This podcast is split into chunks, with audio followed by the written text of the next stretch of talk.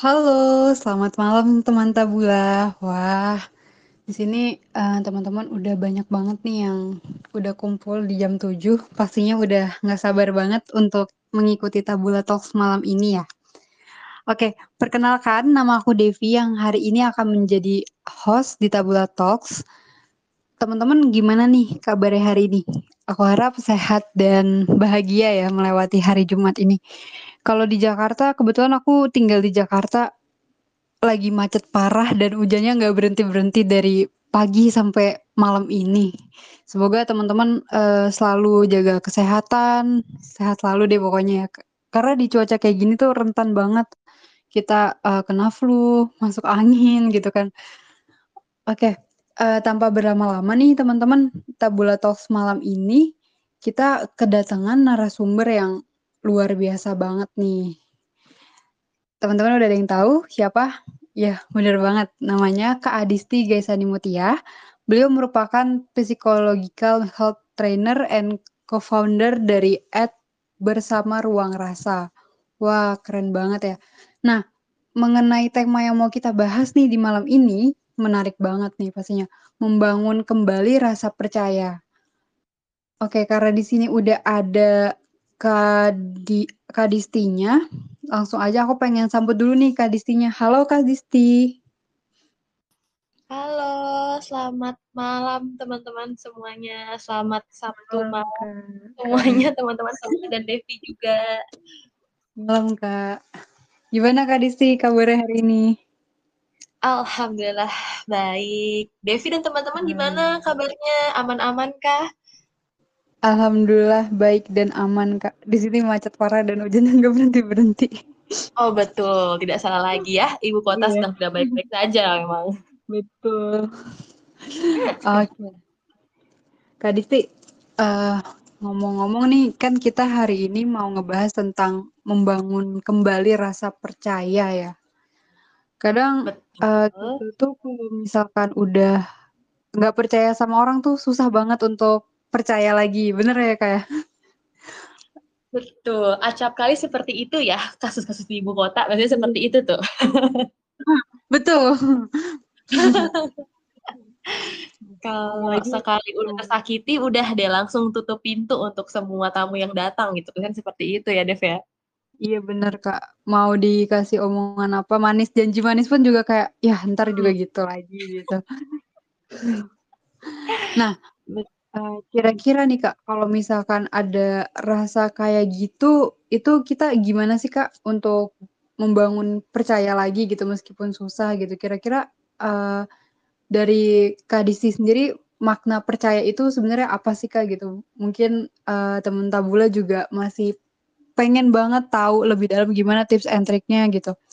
Mungkin waktu dan tempat aku persilakan untuk Kak Disti ya. Silakan Kak. Thank you Devi, thank you juga tadi untuk untuk uh, perkenalannya Dev ya.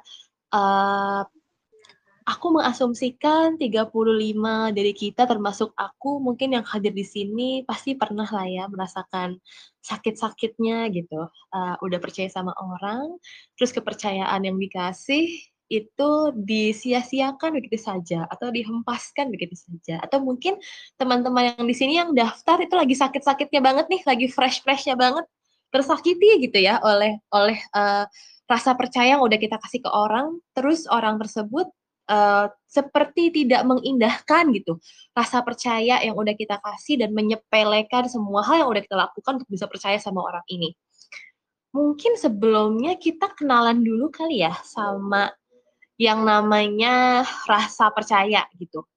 Pertama kita kita bisa bahas dulu kenapa sih kita susah untuk bisa percaya sama orang. Percaya yang kita kira saat ini adalah ketika kita uh, kita percaya sama orang kalau gimana sih kalau kita ngerasa orang itu uh, baik untuk kita gitu. Kalau misalkan orang ini bibit bebet bobotnya jelas, kalau orang ini uh, love language-nya sama kayak aku nih gitu uh, oh kalau orang ini love language-nya act of service, aku nggak bisa deh karena aku uh, nggak punya modal banyak nih untuk membahagiakan dia gitu. Jadi ketika kita pada umumnya ya, ketika kita mulai pengen memberikan rasa percaya, pertanyaan-pertanyaan yang ada dalam diri kita itu adalah biasa biasanya ya pertanyaan-pertanyaan yang muncul adalah ini tuh ini ini kalau kita ngomongin percaya nggak selalu uh, mungkin bisa luas ya, nggak cuma percaya sama orang doang, tapi percaya itu bisa dengan percaya sama pilihan kita, percaya sama nilai-nilai yang kita punya, pemahaman yang kita punya gitu. Kadang-kadang ketika kita memilih untuk mempercayai sesuatu, pasti ada pertanyaan-pertanyaan dalam pikiran kita yang kayak bilang, duh apakah kita milih sesuatu yang salah ya gitu. Ini setelah ini kalau misalkan gue pacaran sama dia nih, uh, gue bakal disakitin gak ya sama dia gitu. Ini bakal bakal jadi orang yang I'm going to marry nggak ya gitu. Ini bakal jadi orang yang akan gue nikahin gak ya bakal dia nggak ya yang uh, aku akan kenalkan ke orang tua aku nanti bakal nyesel nggak ya? Nanti bakal aman nggak ya? Gitu. Nah tapi dari semua pertanyaan yang ada seolah-olah jawabannya itu harus mengarah pada rasa aman, pada satu kepastian bahwa semua pertanyaan tadi harus punya jawaban di mana oh aku aman. Oh, aku harus cari kepastian bahwa apa yang aku pilih itu benar, bahwa yang aku pilih ini tuh udah pasti aman, bahwa uh, aku nggak bakal nyesel nih sama yang udah aku pilih. Seolah-olah dalam kita membangun percaya gitu ya, si rasa percaya ini tuh kayak butuh tiket, yaitu jaminan untuk semua pertanyaan yang tadi udah kita layangkan ya ke kita gitu.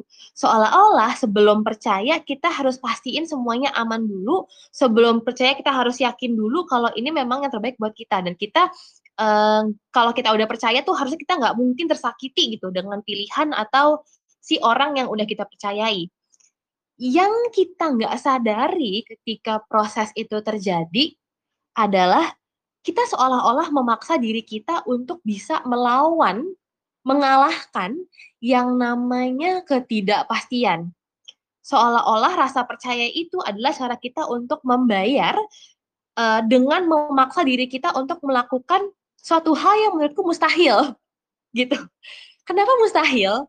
Karena pada dasarnya nggak ada pilihan yang aman dan nggak ada juga orang yang sempurna kecuali kita pacaran sama bambu gitu ya atau menjalin or, menjalin hubungan dengan bambu ya. Si bambu ini kan gak mungkin berubah dan dia kayak gitu-gitu aja gitu. Masalah kita akan menjalin hubungan dengan orang yang pasti punya backgroundnya sendiri punya perjalanan hidup dia sendiri punya lukanya dia sendiri.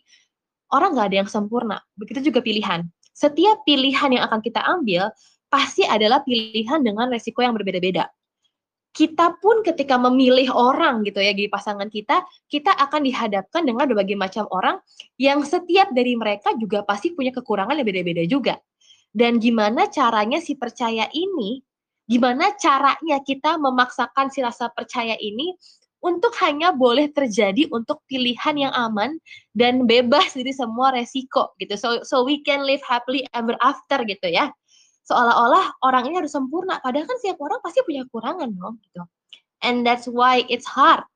Dan that's why it's so hard gitu ya. Makanya itu selalu susah banget untuk percaya karena kita memaksakan itu. Memaksakan hal yang mustahil. Dan akhirnya pada akhirnya kita benar-benar menuntut kesempurnaan hidup untuk bisa percaya dan untuk mendatangkan jaminan-jaminan yang perlu untuk orang lain atau pilihan tertentu kasih ke kita gitu supaya kita percaya akhirnya ketika paham itu ada dan proses itu selalu terjadi, kita jadi sangat sensitif sama semua hal gitu. Semua hal diperhatiin, semua detail diperhatiin supaya pilihan yang kita ambil itu aman deh. supaya orang yang kita pilih untuk jadi pasangan kita itu adalah orang yang benar-benar tepat yang bisa bikin aku bahagia. Padahal kan semua orang punya kekurangannya ya, nggak ada yang sempurna gitu. This is why trusting is hard gitu. Makanya percaya itu susah. Bahkan untuk kebanyakan orang, percaya itu jadinya suatu hal yang mustahil juga. Karena yang memaksakan hal yang mustahil gitu. Memaksakan kita untuk mendapat pilihan yang aman. Di mana pilihan tuh nggak ada yang aman. Pilihan datang dengan resikonya. Gitu. Maka dalam kita bisa membangun percaya, yang kita perlukan itu bukan jaminan kalau kita aman. Tapi kita bisa bangun percaya itu dari hasil kalkulasi dari hasil kalkulasi atau perhitungan resiko yang mungkin akan terjadi dan menurut kita bisa terima dengan kapasitas kita saat ini gitu. Jadi percaya bukannya kita bisa list semua jaminan kepastian-kepastian yang ada, kita bisa kalkulasiin, kita bisa hitung-hitung resikonya apa ya kalau misalkan aku mengambil uh, pilihan ini bukan seberapa orang ini pasti ya gitu akan jadi yang terbaik buat kita, tapi sejauh mana ya kalau misalkan dengan orang ini, kalau misalkan aku tahu orang ini seperti apa dan aku seperti apa, apa pun yang terjadi, sesakit apa pun nanti ketika aku sama orang ini, aku bisa balik ke diriku sendiri. Walaupun aku tersakiti, walaupun hubungannya nggak works. Karena yang namanya cinta dan rasa sakit itu sayangnya sayang sekali gitu ya. Mereka berdua itu datang dengan satu paket. Jadi kalau misalkan beli cinta, udah pasti kita juga membeli rasa sakitnya. Gitu. Makanya percaya itu adalah satu tindakan yang butuh keberanian. Gitu. Percaya adalah langkah yang berani karena ketika kita percaya untuk mencintai, gitu ya. Kadang-kadang kita suka uh, dapat pilihan misalnya question of life gitu ya pilih mencintai atau dicintai aku yakin mungkin banyak dari kita yang akan pilihnya pilih dicintai lah gitu. Kalau karena kalau misalkan mencintai itu makan hati gitu. Uh, kalau misalkan kita mencintai itu uh, nggak enak karena kita harus ngemis-ngemis sama orang ini segala macam eh kalau misalkan mencintai iya seperti itu gitu. Padahal uh, dicintai orang yang nggak kita cintai kan juga tidak nyaman ya mungkin atau tidak memberikan kita satu uh, rasa yang cukup keuntungan yang cukup besar ya. Karena apa? Karena mencintai kan juga butuh percaya. Tapi masalahnya percaya yang kita mau adalah sebuah cinta yang datang tanpa ada rasa sakit hati. Mustahil. Gitu. Banyak banget ya kata-kata mustahil. Karena cinta gak akan bertumbuh tanpa rasa sakit. Gitu namanya juga kita menjalin satu hubungan dengan orang yang punya latar belakang yang berbeda dengan kita. Masa pengenalan tidak hanya terjadi saat PDKT, masa pengenalan pasti akan terus terjadi ketika kita uh, berjalan bersama dia. Dia seorang manusia yang terus bertumbuh dan berkembang seiring jalannya dunia dan dia bisa aja berubah. Dan perubahan-perubahan dia karena kadang-kadang membuat kita sakit bergesekan. Nah, terus karena sakit langsung berubah gitu trustnya kan nggak gitu juga gitu. This is why trust isn't easy gitu ya. Makanya percaya itu nggak mudah, makanya untuk berani itu nggak mudah. Karena apa? Bukan karena percaya itu suatu hal yang impossible, tapi karena kita memaksa diri kita untuk uh, memberikan sesuatu ke diri kita, sesuatu yang impossible gitu. Dalam mengambil pilihan atau menjalin hubungan juga kita nggak mungkin kan, ya kayak tadi aku bilang ya nggak mungkin uh, berkembang tanpa rasa sakit. Kalau hubungan itu aman-aman aja, kira-kira bertumbuh nggak hubungannya? Kira-kira jalan nggak gitu? Kayak lagunya tulus gitu ya, jangan cintai aku apa adanya gitu. uh, tuntutlah sesuatu, biar jalan ke depan. Mana itu sebenarnya benar juga gitu. Ya kadang-kadang memang butuh demand, kadang-kadang memang butuh komunikasi. Kita memang butuh challenge untuk bertumbuh. Tapi pertanyaannya adalah balik lagi nih, what kind of challenge yang memang cocok untuk kita dan uh, kapasitas proses kita saat ini.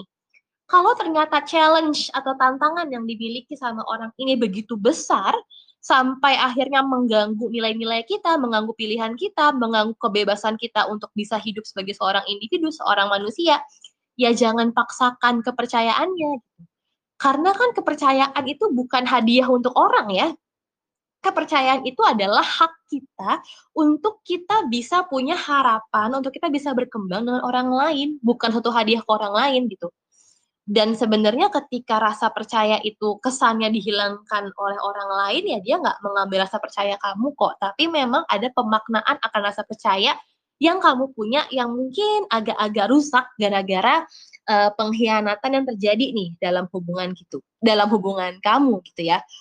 Pun misalkan kita nggak ngerasa cocok gitu ya dengan satu value tertentu, dengan nilai tertentu, dengan uh, orang tertentu, misalkan, aduh, aku nggak cocok nih sama orang yang zodiaknya uh, Gemini ya, soalnya kalau misalkan zodiaknya Gemini itu orangnya suka PHP deh, sedangkan aku tuh Cancer nih, aku tuh baper banget orangnya gitu, ya pengalaman pribadi ya gitu. Uh, bukan berarti itu kayak oh ya udah berarti tuh emang aku orangnya suka susah dipercaya ya, aku selamanya nggak bisa bersama Gemini ketika kita emang nggak cocok sama satu hal tertentu, it doesn't mean itu akan selalu seperti itu dan kita nggak bisa percaya dengan hal itu. Justru uh, ketika kita tahu gitu ya apa yang apa yang kita nggak suka, kita juga harus memahami lebih dalam sebenarnya kenapa sih gue nggak bisa percaya sama orang yang seperti ini. Sebenarnya kenapa sih aku nggak bisa get along gitu ya sama orang yang mungkin clingy atau orang yang mungkin terlalu konservatif atau orang yang uh, suka ini tapi aku sukanya itu. Emang kenapa sih aku nggak percaya itu? Ada ada apa sih yang menyerang diriku gitu? Karena nilai yang kita punya, pemahaman yang kita punya, itu kan nggak selamanya akan stagnan, bisa banget untuk berubah. Dan untuk kita berkembang, kita kan perlu tahu lebih banyak tentang diri kita ya. Sebenarnya apa sih yang yang uh, bikin susah sehingga nggak bisa percaya sama orang ini. Sehingga pada akhirnya mungkin aja pada akhirnya kamu jadi bisa lebih tolerate dengan hal-hal yang awalnya kamu nggak bisa terima, mungkin kamu bisa terima gitu. Oh mungkin ternyata orang yang uh, zodiaknya Gemini uh, gak gitu-gitu amat deh kayaknya ya gitu atau mungkin ternyata orang yang love language yang love language yang physical touch gitu nggak harus yang kita memfasilitasi clinginess-nya dia kok gitu. Nggak harus kita selalu uh, berada di sampingnya dia kok. Kalau misalkan orang kita LDR sama orang yang physical touch ternyata masih bisa bisa dikomunikasikan kok gitu. Jadi uh, buka ruang untuk kamu juga percaya nggak dengan orang ini tapi percaya dengan kemampuanmu untuk tolerate dengan hal-hal yang selama ini kamu kira nggak bisa kamu tolerate. That's percaya gitu. It it works in both ways ya gitu. Itu uh, berjalan dengan dua arah.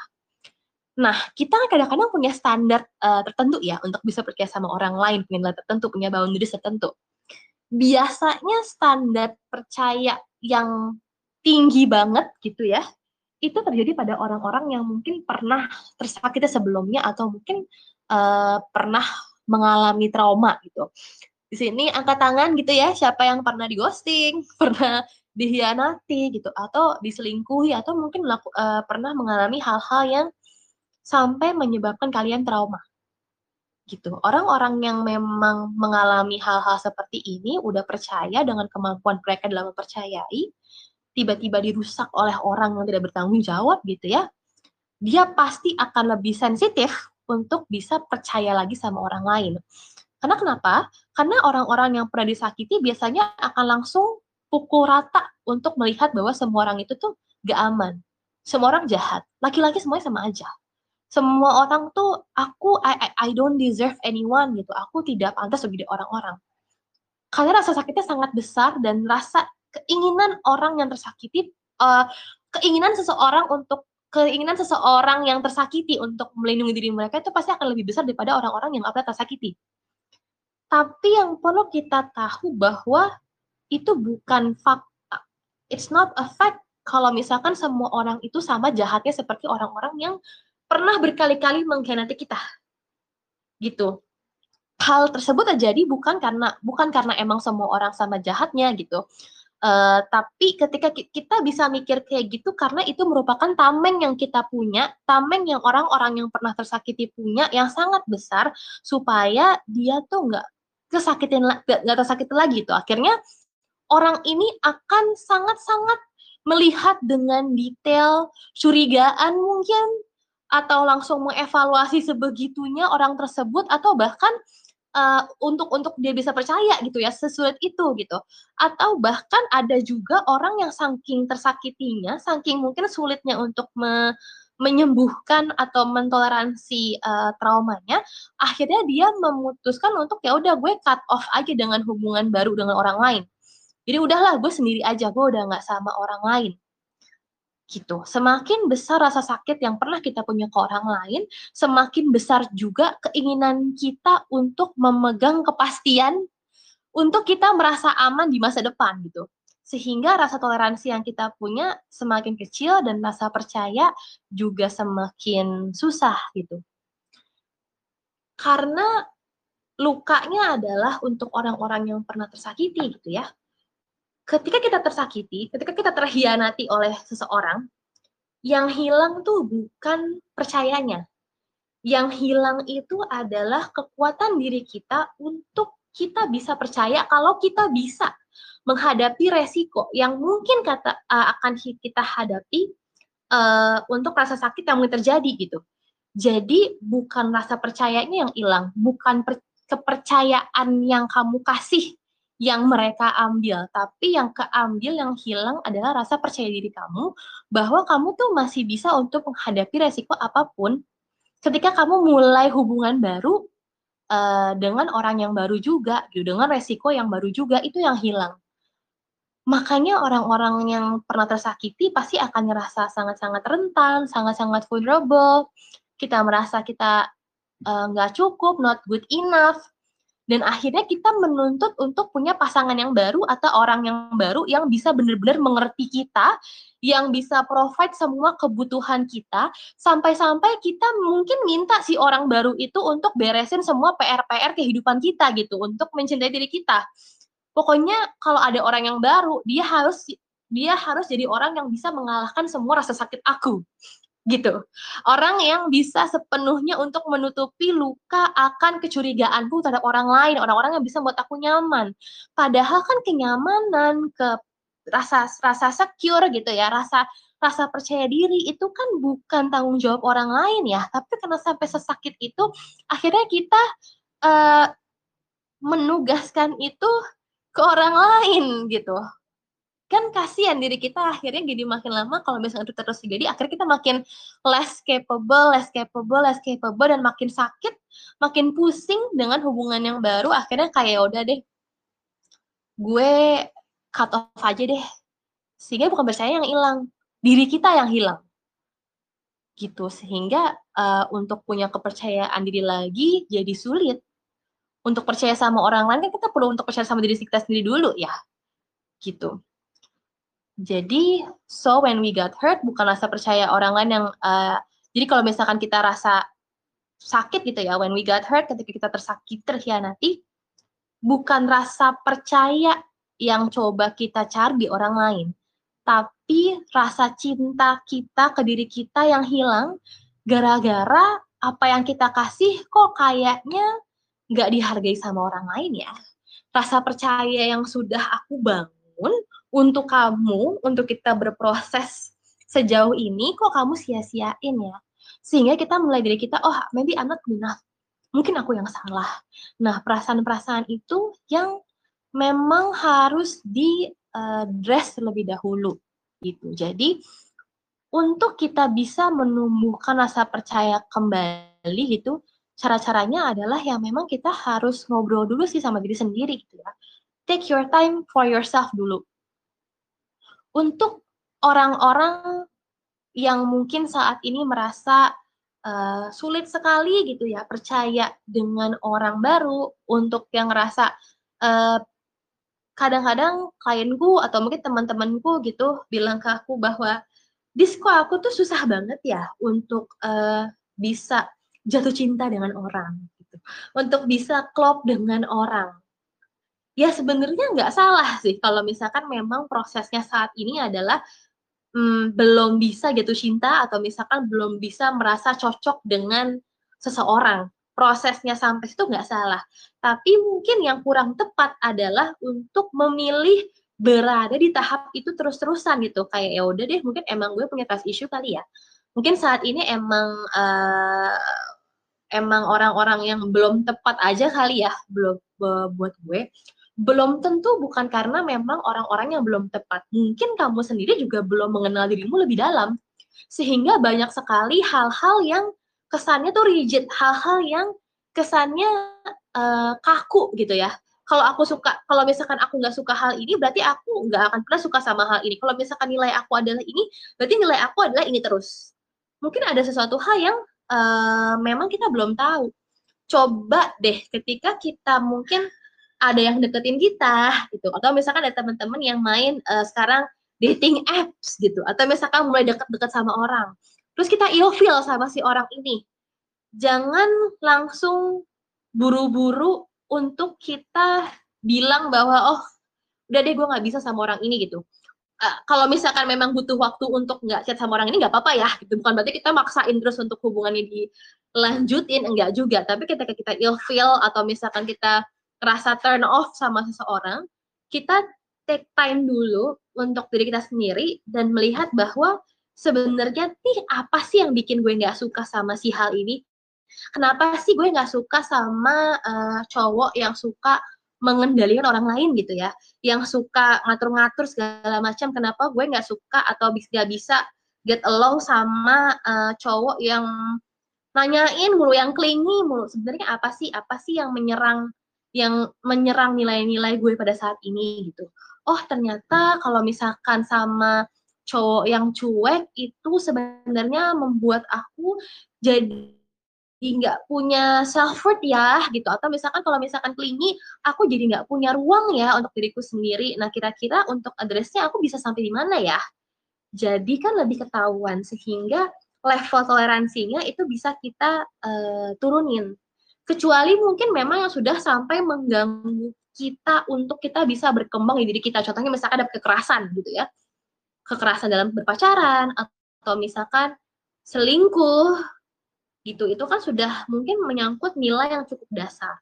Itu untuk kita langsung cut untuk kita langsung mungkin nggak gaya lebih lanjut ya mungkin nggak apa-apa. Tapi untuk hal-hal yang kita bisa gaya lebih lanjut lah lebih lanjut itu boleh banget loh untuk kita lihat dulu gitu kemudian selain getting to know ourselves gitu ya take time untuk untuk evaluasi diri sendiri juga please please please do enjoy your process getting to know a person gitu enjoy aja dulu untuk kita benar-benar mengenal orang ini. Memang nggak ada waktu yang uh, ajak gitu ya. Kak kira-kira uh, waktu yang tepat tuh kapan ya untuk aku bisa menikahi orang gitu. Aku tuh udah uh, udah udah deket banget sama pacar aku, aku udah yakin banget. Tapi aku baru bulan kira-kira aku mau nikahin dia, itu nggak apa-apa, nggak ya gitu. Please do enjoy your process. Nggak perlu cepet-cepet kok nggak perlu juga mungkin kelamaan, tapi pastikan memang kamu udah mengenal orang ini, pastikan kamu udah mendapat data-data yang cukup, nggak hanya dengan orang ini, tapi juga dengan uh, tentang diri kamu ketika kamu bersama dia. Ketika kamu bersama dia, dengan semua kekurangan dia yang ada, gitu ya, semua kekurangan kelebihan yang ada, seberapa sih kamu nyaman di diri kamu sendiri bersama dengan orang ini? sejauh mana sih kamu ngerasa you don't have to change this person gitu ya selama kamu bersama dia? Sejauh mana itu?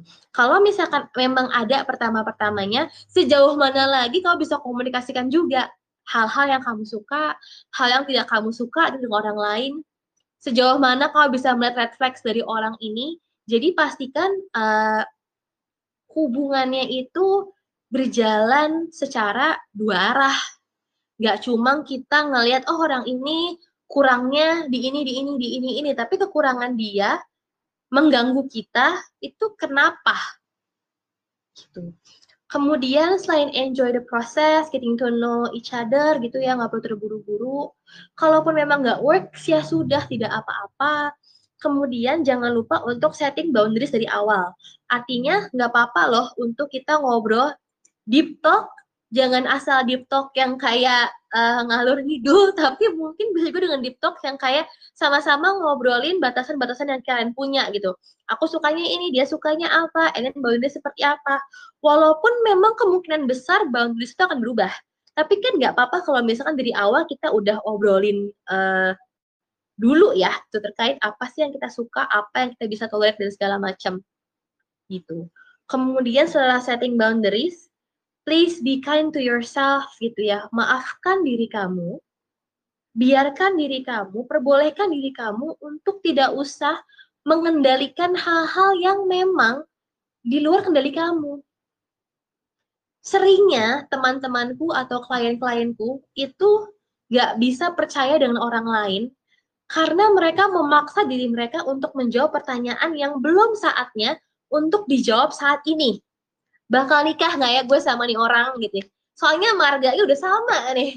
Udah sukunya udah sama agamanya udah sama jarang-jarang yang uh, sama persis seperti ini. Kira-kira akan uh, menikah nggak ya uh, saya dengan dia gitu? Akan bahagia nggak ya uh, saya dengan dia? Ya gimana? Pertanyaannya kan nggak bisa dijawab sekarang.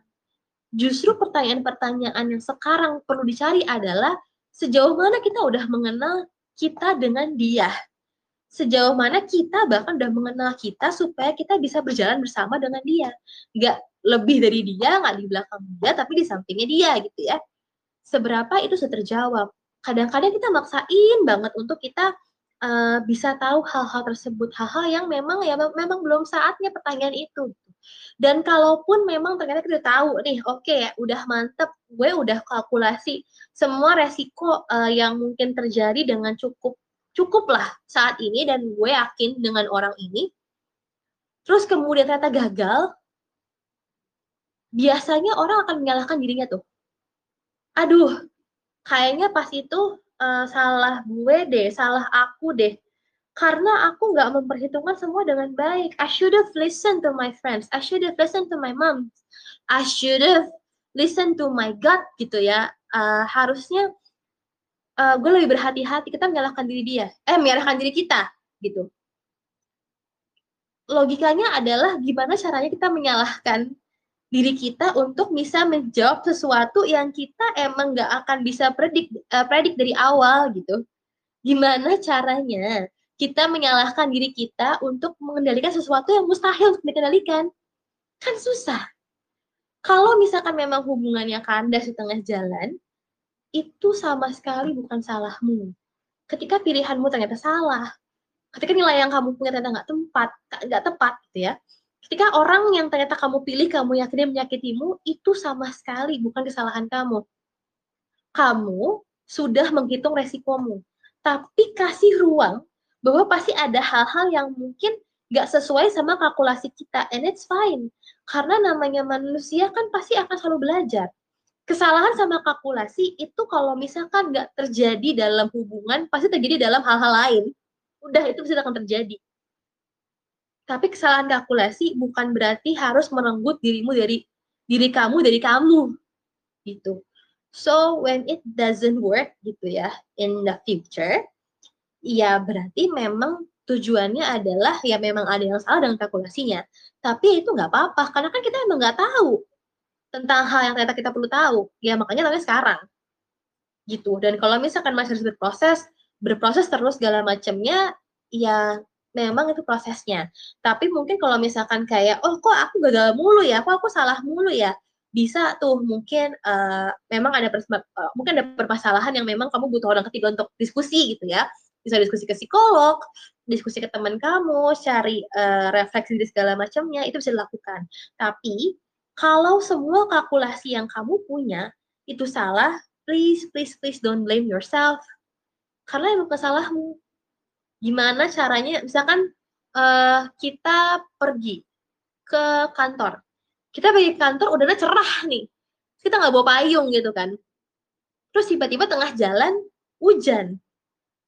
Kan yang bikin yang yang menentukan hujan kan bukan kita ya kita pawang hujan gitu pawang hujan aja kadang-kadang nggak bisa mengontrol hujannya karena itu fenomena alam terus kita harus meng mengendalikan sesuatu yang kita bahkan bukan pawangnya gitu.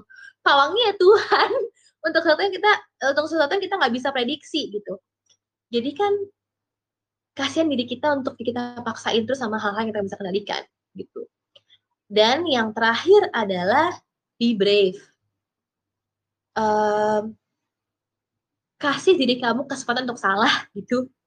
Karena yang namanya kesalahan kadang-kadang memang dibutuhkan ya untuk uh, manusia bertumbuh tapi bukan berarti berani untuk salah bukan berarti kita nyalah-nyalahin diri kita gitu. Atau menceburkan diri kita ke hal-hal yang kita nggak kalkulasiin yang nggak juga. Kita nggak berani kita nggak bisa melangkah dengan berani kalau kita nggak kalkulasi semua resikonya dong gitu.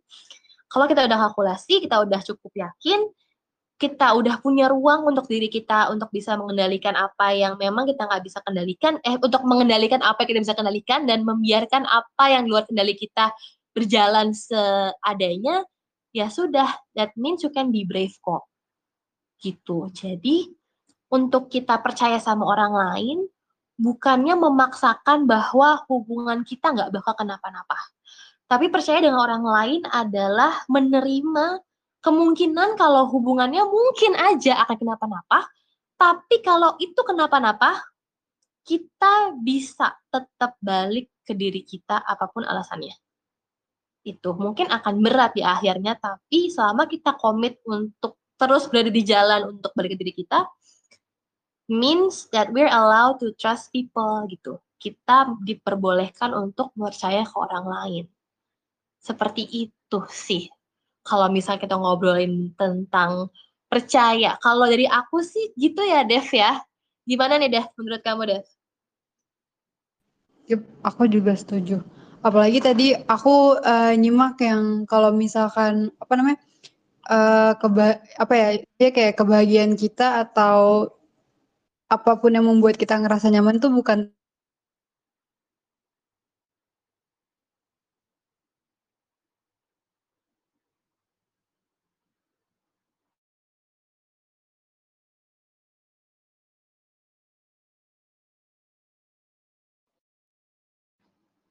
Halo, ini suaranya Devi hilang ya? Suaraku masih ada nggak ya? Halo, suara aku kedengeran ya, Kak? Dev, tadi suaranya hilang, sepertinya karena sinyal hujan ya? Connecting banget, Kak, sorry. Tapi udah udah kedengeran ya, Kak? Kedengeran, tapi tiba-tiba hilang sampai, eee, percaya itu harus apa gitu, tadi kamu bilang kayak gitu deh kalau nggak salah. Iya, pokoknya, eee, intinya, eee, aku setuju sama Kakak kalau misalkan, eee, rasa percaya langkah yang mau kita ambil, sesuatu yang mau kita putuskan itu, eee, bukan tanggung jawab orang lain, tapi tanggung jawab diri kita sendiri gitu. Jadi kan bahagia, sedih, dan lain-lainnya itu adalah, eee, rasa kita ya, yang bisa kita olah juga semuanya gitu. Jadi, eee, kalau menurutku juga nggak terlalu fair banget kalau kita salahkan orang lain gitu, karena, eee, bener kata Kakak bahwa ada yang bi apa ya, yang terjadi karena kita dan terjadi karena orang lain gitu, maksudnya nggak bisa kita kendaliin gitu, di luar kendali kita, gitu. Nah, jadi, eee, rasa percaya sendiri ini pun bukan percayanya yang hilang, tapi lebih ke, eee, diri kita yang hilang ya nggak sih, Kak? Kayak kita mungkin kayak kehilangan diri kita yang tadinya tahu banget tentang kita, tapi karena kita udah mengandalkan rasa percaya kita ke orang lain, ya udah jadi keenakan, jadi lupa sama asal diri kita sendiri gitu. Jadinya, eee, ketika dikhianatin bener-bener yang lupa sama awalnya tuh, kita tuh punya pendirian yang seperti apa, karena setelah kita udah percaya sama orang lain, kita udah mungkin hampir ngasih lebih dari 50%, eee, apa yang kita punya, maksudnya kayak rasa percaya, rasa senang, bahagia gitu, ekspektasi kita, kita taruhkan ke orang lain atau suatu hal yang kita percaya, kayak gitu, Kak.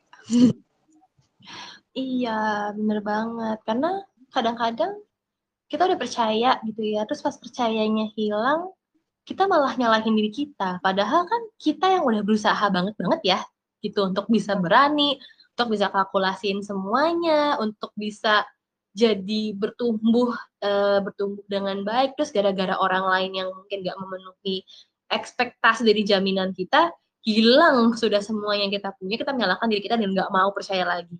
Untuk nggak mau percaya lagi pun itu juga satu hal yang cukup besar loh, gitu.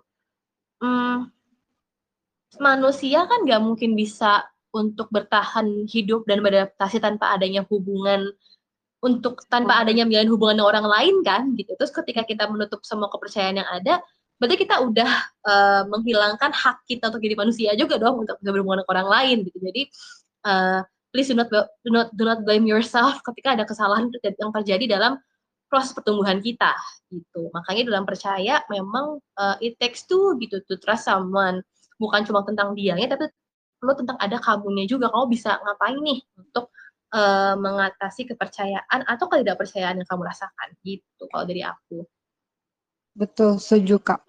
Tapi, mmm, bener nggak sih, Kak, kayak kalau menurutku rasa percaya itu juga perlu kita kontrol. Kadang ketika kita percaya gampang mud gampang atau mudah percaya sama orang lain, eee, dari hal kecil misal mau cerita cerita tentang diri kita ke orang lain, itu, eee, tanpa kita tahu latar belakang orang tersebut, cuman karena alasan kita percaya orang itu bisa gitu untuk ngejaga rahasia kita, entar tiba-tiba, eee, ketika orang itu nggak sesuai sama ekspektasi kita, dia bisa keep rahasia kita, terus dia membocorkan, akhirnya kita ada trust issue lagi gitu. Jadi alangkah lebih baiknya kita juga harus, eee, lebih ke memilah-milah gitu ya, Kak, untuk memilih atau mau memutuskan gitu.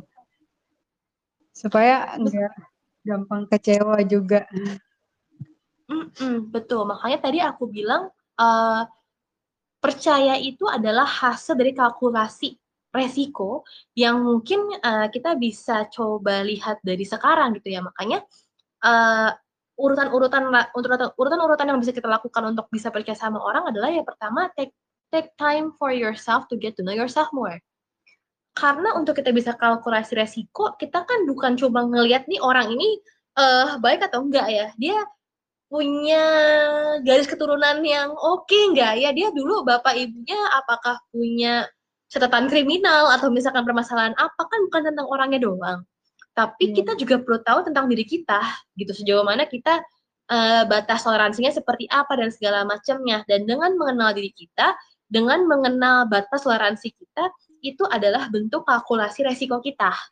Kalkulasi resiko ini adalah bukan kayak, "Oh, ini, eee, ancang-ancang nih, ancang-ancang dalam me me apa, ancang-ancang supaya aku aman," gitu, supaya apa yang aku takutkan tidak akan terjadi.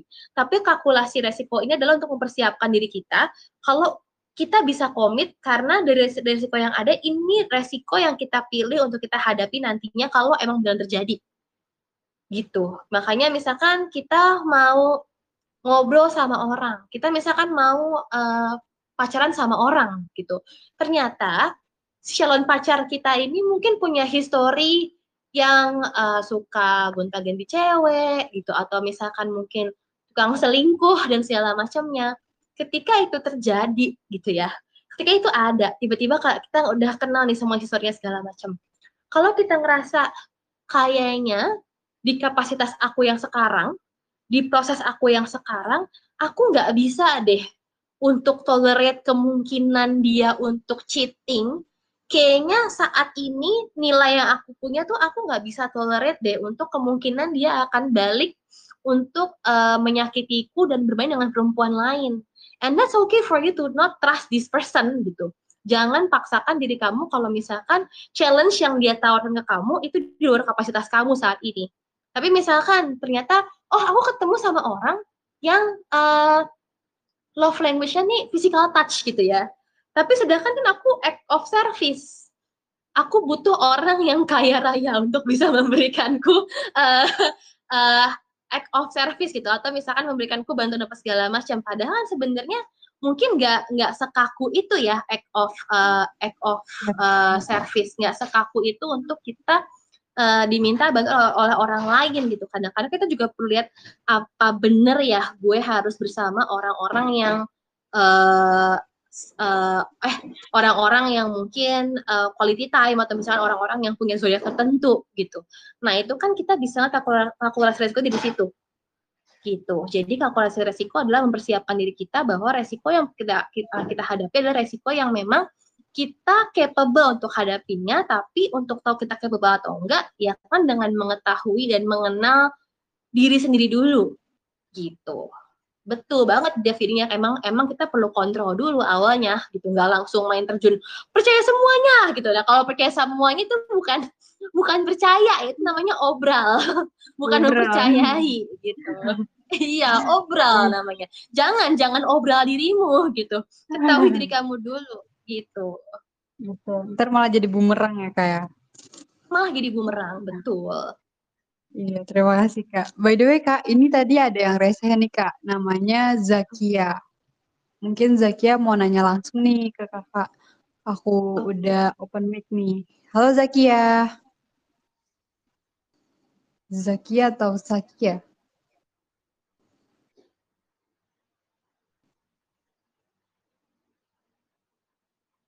Halo Zakia. Halo Zakia. Mungkin lagi nunggu koneksi kali ya, Kak. Oke. Halo Zakia. Mungkin sambil nunggu nunggu Zakia, aku mau baca de cerita dari teman Oh Tabula iya. yang ada di chat ya, Kak, ya. Boleh boleh boleh, ini ada yang cerita ya, Risma ya? Iya betul, dari Risma. Katanya, "Hai Kak. Adisti, izin cerita sedikit ya dan bertanya. Di umur 22 tahun ini, saya ternyata masih belum bisa atau siap memberikan rasa kepercayaan besar kepada orang lain seperti teman, sahabat, maupun orang yang baru dikenal. Yang hanya saya berikan hanya rasa kepercayaan sedikit saja, Kak. Itu juga masih ada sesuatu yang tidak seluruhnya saya berikan. Rasa yang saya alami ini terkadang suka saya kaitkan dengan hal-hal yang sudah terjadi. Menurut Kak Disti, apakah ini salah satu dampak dari inner child yang belum hilang? sehingga saya masih belum bisa memberikan rasa percaya tersebut dan bagaimanakah cara mengatasi rasa yang saya alami ini. Terima kasih, salam kenal semuanya, katanya Oke. gitu.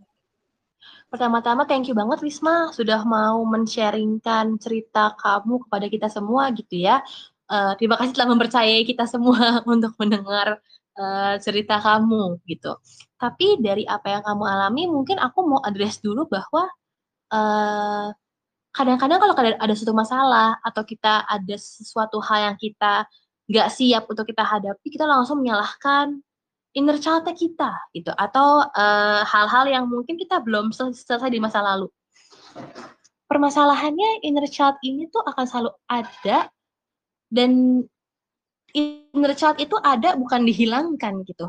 Inner child itu ada untuk kasih kita tanda bahwa mungkin mekanisme atau cara yang kita lakukan saat ini untuk beradaptasi itu ternyata udah nggak works lagi nih di saat ini gitu. Misalkan dulu uh, inner child kita gitu versi kecil kita ketika kita dijahatin sama orang, ketika kita dihianatin misal sama mama kita gitu dibilangnya eh kok dapat mainan ya? Gitu totonya nggak dapat mainan. Padahal udah nilainya 10 semua gitu bagus semua. Terus kita ngerengek gitu sama mama kita. Ngerengek adalah kan bentuk mekanisme kita ya untuk mempertahankan diri kita atau beradaptasi dengan ke rasa terhianatnya itu gitu, rasa terhianatinya itu. Ternyata mekanisme ini nggak works. Ketika kita udah dewasa, kita nggak bisa ngerengek ke orang yang udah menyakiti kita gitu. Nah, si mekanisme ini kalau misalkan nggak works, itu artinya kita harus memperbaiki mekanismenya kita harus mempertanyakan si mekanismenya nih. Berarti yang dicari justru bukan inner child-nya, tapi inner adult-nya kamu. Seberapa inner adult-nya kamu, versi dewasa dalam dirimu, bisa cope dengan versi kecil dalam dirimu. Karena kalau misalkan si inner child ini hilang, versi kecil kamu hilang, berarti there is no more pleasure in you dong, gitu. There is no more things that you can excite for like you are as a kid gitu kita kan bertumbuh bukan berarti kita menghilangkan uh, versi kecil kita yang dulu ya si kecilnya tetap ada sebenarnya tapi si kecil ini mesti didampingi dengan si dewasanya kita untuk kita bisa bertahan dan beradaptasi dengan secara sehat di lingkungan kita sekarang gitu. Nah, ngomongin soal rasa percaya yang sulit mungkin untuk uh, Risma tumbuhkan gitu. Risma kan bilang uh, yang hanya diberikan saat ini adalah sedikit aja nih gitu rasa percayanya gitu. Pasti ada sesuatu yang nggak sudah saya berikan. Rasa apa yang saya alami ini terkadang suka saya kaitkan dengan hal-hal tersebut terjadi. Nah refleksikan lagi sebenarnya yang kamu bilang rasa percaya sedikit ini sama rasa percaya yang banyak tuh sebenarnya kayak gimana sih gitu? Perbandingan rasa percaya yang banyak tuh seperti apa yang sedikit tuh seperti apa? Sehingga sehingga kamu tahu bahwa rasa percaya yang bisa kamu kasih tuh idealnya semana gitu. Karena kan rasa percaya yang berlebihan juga nggak baik dong. Rasa percaya yang berlebihan kan artinya berarti kamu uh, sepenuhnya mempercayai orang itu untuk bertanggung jawab tentang kamu tapi kamu lupa tanggung jawabmu sendiri. Itu kan berarti artinya nggak uh, baik juga ya mungkin permasalahan kamu di sini adalah kamu masih ngeraba nih boundaries yang kamu punya batasan yang kamu punya untuk aku bisa percaya kamu tapi aku nggak bisa tapi tidak semerta-merta aku menghilangkan kepercayaanku terhadap aku tuh harus sejauh mana ya gitu. Dan mungkin memang ada pengalaman-pengalaman di masa lalu yang rasa sakitnya belum teradres gitu ya, belum belum terjawab hingga saat ini akhirnya masih dikaitkan dengan masa yang sekarang. Ini yang terjadi ketika tadi aku bilang ya orang yang sakit hati, orang yang terhianati mungkin akan lebih susah untuk bangun percaya kembali karena kan dia masih melihat oh dunia nih nggak aman nih gitu. Tapi uh, akhirnya kalau dia nggak aman, aku punya tameng yang sangat besar supaya aku terlindungi dari ketidakamanan dunia. Nah, tameng ini nih, kamu perlu pertanyakan, emang bisa harus sebesar ini ya? Gitu. Kalau tamengnya aku perkecil dikit gitu, kalau misalkan terus aku perkecil dikit, apa yang akan hilang dari aku ya? Gitu. Jadi, you have to know yourself, to get to know your inner child mungkin, untuk tahu mekanismenya yang salah apa saat ini, cara adaptasi apa saat ini yang mungkin nggak tepat, dan menemukan inner adult kamu juga, supaya versi kamu yang dewasa itu bisa membantu sekecil yang kamu punya dalam diri kamu gitu. Jadi kamu nggak terperangkap atau bahkan menghilangkan dia, dia tetap harus ada untuk berjalan bersama kamu gitu. Karena kalau misalkan versi kecil kamu nggak ada, ya inner child kan inner child itu bukan satu hal yang buruk ya teman-teman ya gitu. Inner child adalah mekanisme yang kita punya saat kita masih kecil. Tapi kadang-kadang kita masih bawa sekarang sampai dewasa gitu. Nah, inner child ini kan juga ada kayak rasa senang, pleasure, innocent gitu, rasa-rasa polos segala macamnya kita masih perlu ada. Tapi memang ada mekanisme-mekanisme yang dulu kita lakukan dan nggak bisa lagi dilakukan sekarang. Itu yang perlu diadres, bukan dihilangkan.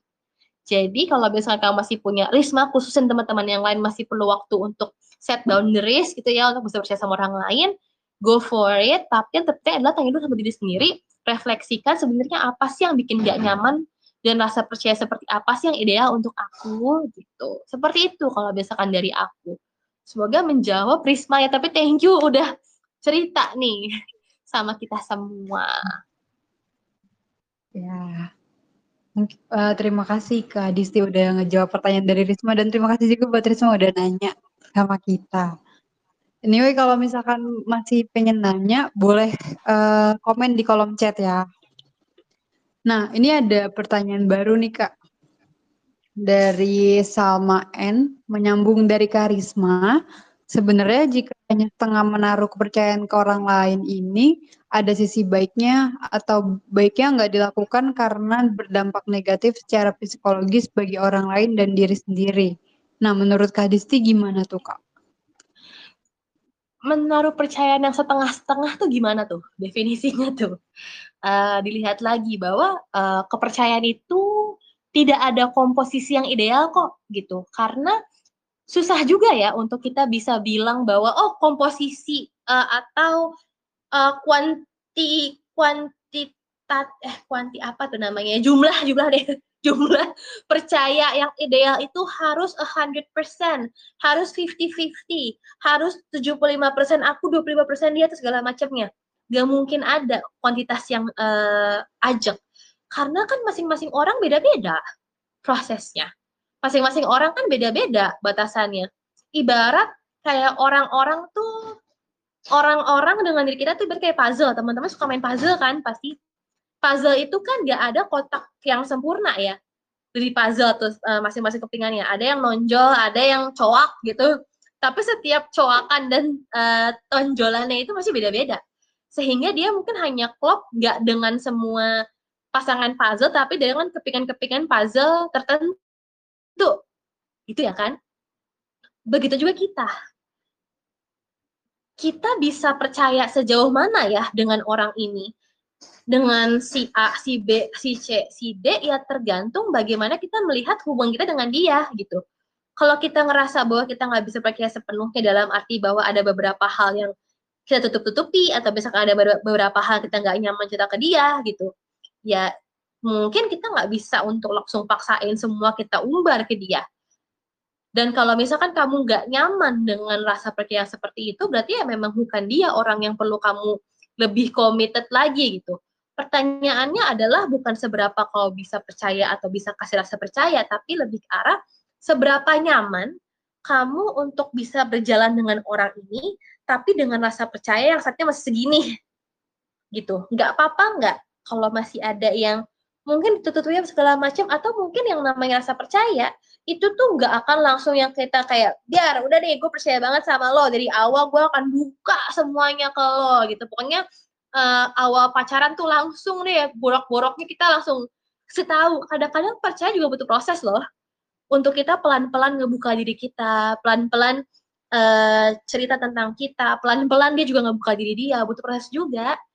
Dan mungkin yang awalnya setengah-setengah jadi full atau mungkin yang dari full ya setengah-setengah itu itu malah kebalikan itu malah red flag ya gitu tapi biarkan percaya juga butuh juga juga uh, punya proses. Jadi pertanyaannya adalah kamu cukup nyaman nggak dengan proses perkembangan percaya yang ada?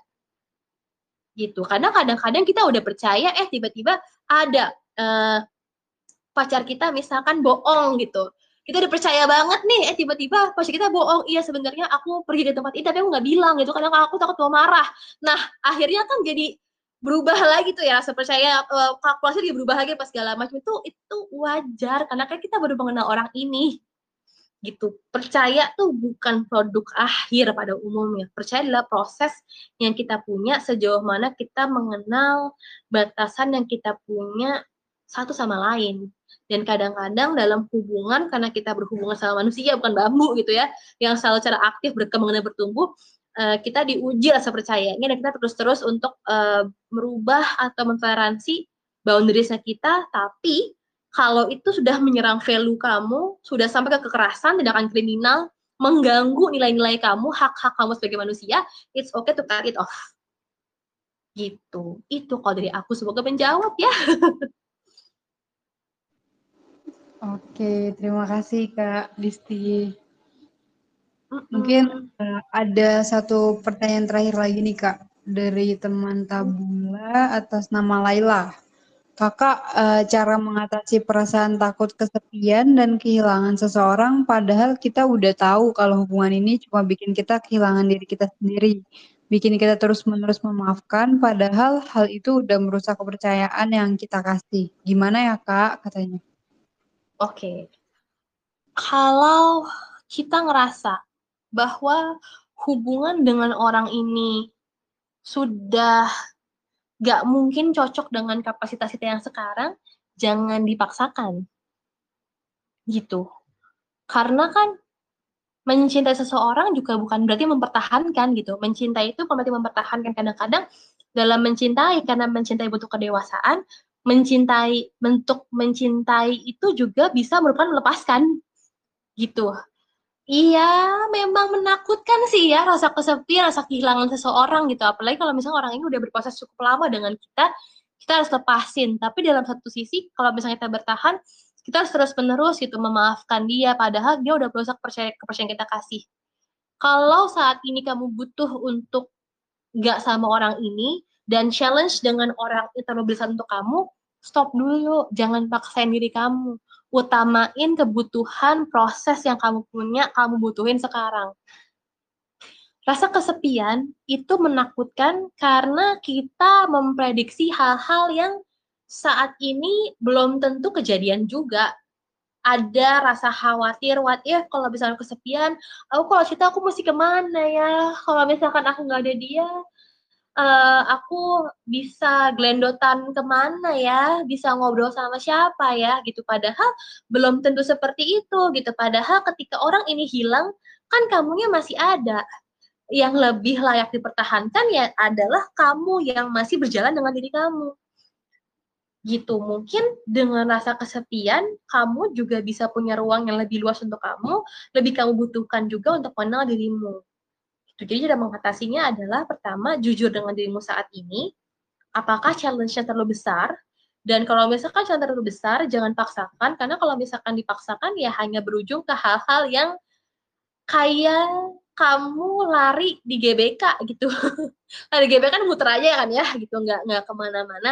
Kasihan kamunya juga dan nggak akan membuat kamu menuju kebahagiaan yang kamu deserve juga gitu. Jadi pastikan itu dulu dan utamakan diri kamu dengan kapasitas kamu sekarang dan pengembangan akan kebutuhan kamu untuk bisa bertumbuh gitu. Semoga menjawab ya lagi-lagi. Oke. Iya Kak, kebetulan karena juga udah jam 8, aku uh, tutup untuk uh, sesi tanya jawabnya dulu ya Kak. Mungkin nanti kalau ada teman tabula yang masih mau nanya, uh, bisa bertanya di kolom chat ya Kak, sampai jam 20.30. Hmm. Oke, uh, siap.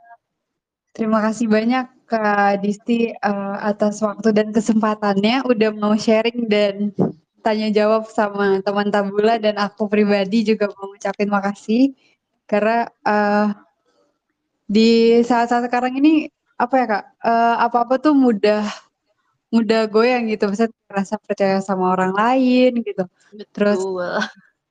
iya, jadi kayak, eee, lebih ke kira-kira nih nanti ke depannya bakal gimana ya gitu, karena, eee, semuanya kan susah ditebak ya Kak, termasuk orang lain, keadaan, segala macam udah susah ditebak gitu. Jadi, kesimpulannya yang aku ambil dari apa yang Kakak present hari ini tuh, kita harus tahu dulu diri kita tuh kayak gimana gitu, pelan-pelan.